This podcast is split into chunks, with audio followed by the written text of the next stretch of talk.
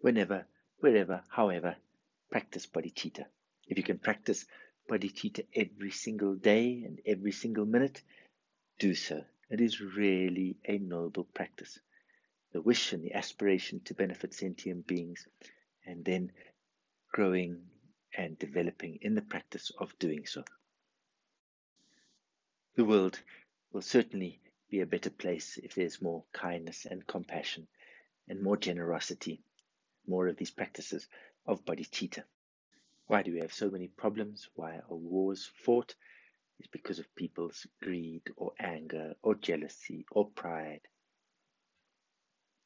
In addition, those people around us, they will benefit as well. And we, of course, ourselves will benefit. Who doesn't enjoy being treated with kindness, respect, and warmth? Include it in your daily life.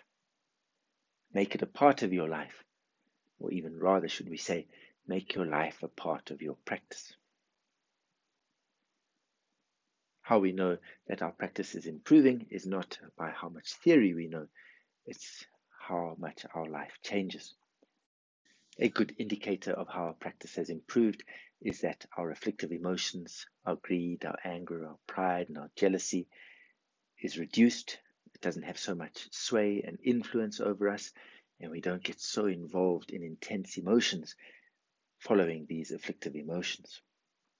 Our happiness increases, our mind becomes a lot more spacious and vast, and we become a lot more relaxed, and we have a lot more compassion and kindness towards others. One's awareness and alertness and efficiency and effectiveness should also be improving as a result of meditative practice and the practices of bodhicitta.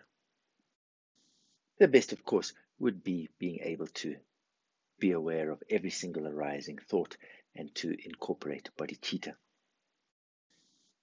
Being able to do this, then every moment of our life we may be practicing bodhicitta. And this is possible. We hear of how these great masters, everything that they're doing is for the benefit of all sentient beings. So if you have this awareness, you could be practicing Tonglen all the time, or practicing kindness and compassion all the time. For instance, we could also change our aspiration when we're eating. Usually we're eating because we want to have something tasty or because we're hungry to satisfy ourselves. Now we may be eating with the aspiration of let me eat so that I have strength and energy so that I can continue benefiting sentient beings. In a quote of Guru Rinpoche he said, Enhancing bodhicitta is the root of all practice. Wherever we go, our mind should not be separate from bodhicitta. Whatever we do, our practice should be primarily for the sake of others.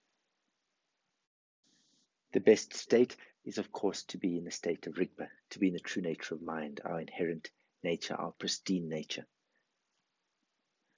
Through the practice of bodhicitta, we can transform our habitual tendencies, we can transform all of these afflictive emotions.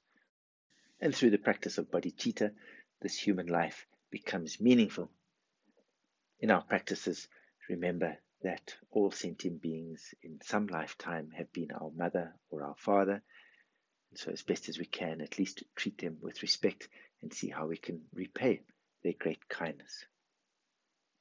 With respect to all sentient beings, they are the objects of our practice. Without sentient beings, how would we be able to practice kindness and compassion and generosity and all of these positive practices?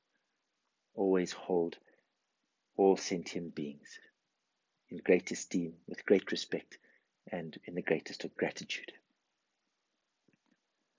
And whatever arises, treated with equanimity. If it is something fortunate, rejoice and wish for everybody else to have such good fortune. If it is something difficult, an obstacle, treat it as an opportunity to practice instead of a great big burden and nuisance. We all have this true nature of mind, this pristine state of mind, this Buddha nature. Just we haven't realized it yet. It's just been covered or hidden behind all of these afflictive emotions and these discursive and judgmental thoughts, all of these conceptualities. Just like the example of the beggar who has gold underneath his house. However, he doesn't know it and he still goes out and begs every day. However, knowing that there's the gold, this is also not sufficient. We also have to mine that gold. To mine the gold, we use all sorts of tools at our disposal. And once the gold has been mined, then it becomes valuable. Similarly, the true nature of mind is there. However, we need to use different tools for us to be able to realize this true nature of mind. For this, we use tools like meditation, developing our awareness, the practice of bodhicitta, renunciation, the pith instructions of our guru.